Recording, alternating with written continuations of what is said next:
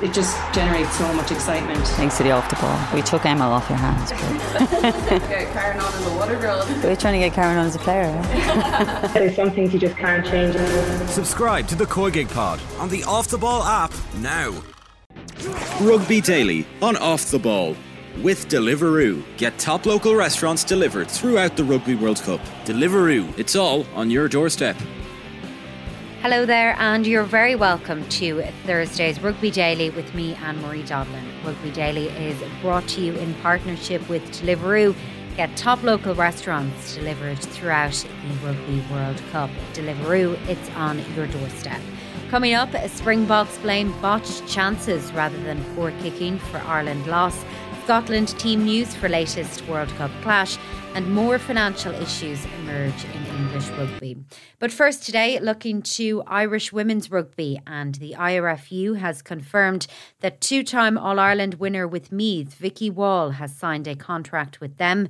The 25-year-old will be integrated into their Sevens programme ahead of next year's Olympics in Paris.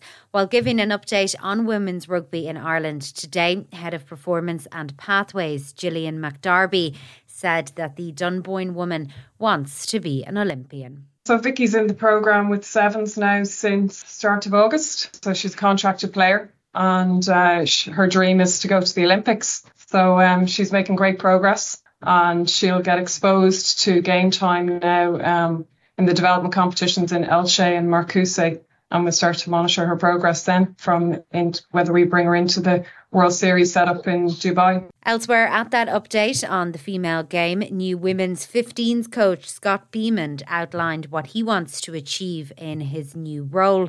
The former England player was announced in July of this year following Greg McWilliams' departure. His first test will be the World 15s tournament in Dubai later this year, with preparations currently underway. His appointment came after a difficult couple of years for Ireland, with a very poor Six Nations in the spring. Bemand, though, is confident of change. For an outsider coming in on interviewing for this role, it was clear how driven, how much drive there is within the IRFU to make this a leading programme. So I think the facilities are in place, the support's in place.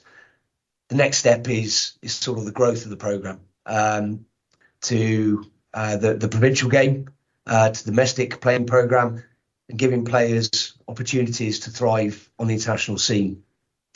So for me, change requires a mindset, and it requires expertise. I believe both are in place now. The support mechanisms in and around that will support a group that has already showed evidence that they're committed and keen to buy in to this core identity, which hopefully will grow and hopefully allow Irish women to unleash the potential that I think I've seen within the system. So we know where we want to get to, and we know how to get there. We know the work it'll take to get there. WXV is actually a perfect opportunity to start this. It's perfect because new coaches, new coaching team, new philosophy, new culture, new environment. It lets us embed it in before what we get to will be a really big 2024 for Irish women. Obviously, with the World Cup qualification, sort of sit at the top of that. But quite quickly, hopefully, that will evolve into becoming about performing successfully performing in world competitions. So, obviously, we aim for that to be in a World Cup. What that looks like, we want to imprint our own brand, our own identity on it. We want to make people in Ireland proud again. So that's sort of where we're going. We're excited by the challenge by it. Looking forward to this first chapter in Dubai. Meanwhile, also speaking today, he announced that Sam Monahan and Adele McMahon are the new Irish co-captains. And he also revealed that Munster number 8, Dervil Nicavard, will be out for a lengthy spell. Looking to the Rugby World Cup now, and Ireland's 5-point win over South Africa at the weekend has been the hot discussion point over the last few days.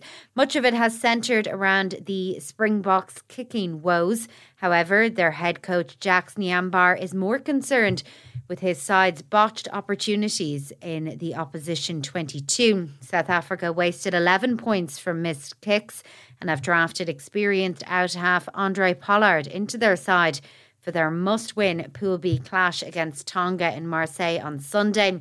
Speaking to reporters today, he said that they had 4 opportunities within 1 metre of their goal line, which were butchered. He also said that for him, that's a much bigger issue and that they have to sort that out. In those 13 months that Andre wasn't available, there were 16 test matches and we won 75% of those, he said. Only 3 of those matches were played at home. Of the 4 losses, 2 were against Ireland, who are of course the number 1 team in the world, 1 to New Zealand in Auckland and then France in Marseille, where they were, of course, reduced to 14 men after a red card. Yes, we are not consistent off the tee, he concluded, but the guys that stepped in, I don't think they did a bad job. Grant Gilchrist will captain Scotland in their penultimate group stage match against Romania on Saturday. Meanwhile, Gregor Townsend has made 13 changes from last weekend's win over Tonga, with Hamish Watson making his first appearance of the tournament in the back row. Speaking today after the squad announcement, he outlined his selection and explained what he feels his different players bring to the contest. There's players that deserve an opportunity to play in this World Cup. Players have been training really well, they're outstanding individual players, and we feel this is the right time to give them that opportunity. And obviously with a 6-day turnaround too, we want the freshest possible team that can build on that victory we had against Tonga. And in the backs, Cam Redpath follows in the footsteps of his dad, starting in a World Cup. What will he bring? And does that make you feel old? No, I already feel old, don't worry about that. Yeah, it's great. Cam did well off the bench against South Africa, and with a 2-week gap till our next game, and he wasn't involved in that 23. It's a long wait for him, but the way he's trained this week, he's up for that. I think to start for your country in a World Cup is a big achievement. But most importantly, it's about being better than we were the last game and getting a win, a good win against Romania. A few changes in the back row with Hamish Watson coming in, and he will vice-captain the side. How important will his leadership skills be? Yeah, very important. I think he has so much respect, Hamish, in the group from players, from us as coaches, and he captained the team really well in Argentina a year ago. So him and Grant Gilchrist working well together with that forward pack, making sure that our set piece is functioning. Defensively, we're on song, but also we're getting quick ball at the rack, which Hamish will probably be the person that hits the most racks.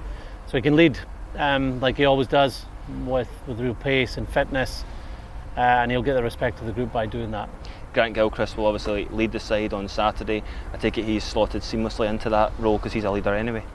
He is. He was vice-captain in our opening game, so now he gets to captain the side. He's done that a lot at Edinburgh and with Scotland in the past.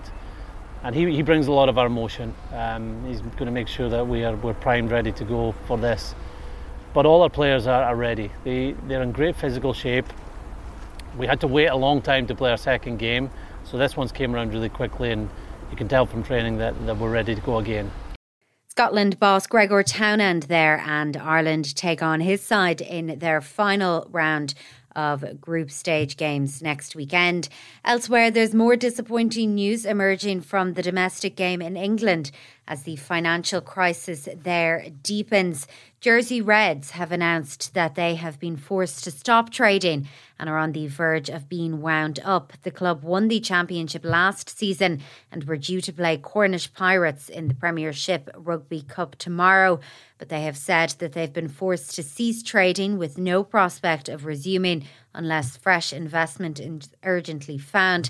The club says it won't be able to pay wages for September that were due this week, and they won't be travelling to fulfil tomorrow night's game. They follow Wasps, Worcester and London Irish into financial turmoil. Costs from the COVID-19 pandemic and reduced funding from the RFU have been blamed. And that's all for today's Rugby Daily, with thanks to Deliveroo. Don't forget to subscribe to the OTB Rugby feed to keep this podcast coming to you every day for free in your feeds. Rugby Daily on Off the Ball with Deliveroo. Get top local restaurants delivered throughout the Rugby World Cup. Deliveroo, it's all on your doorstep.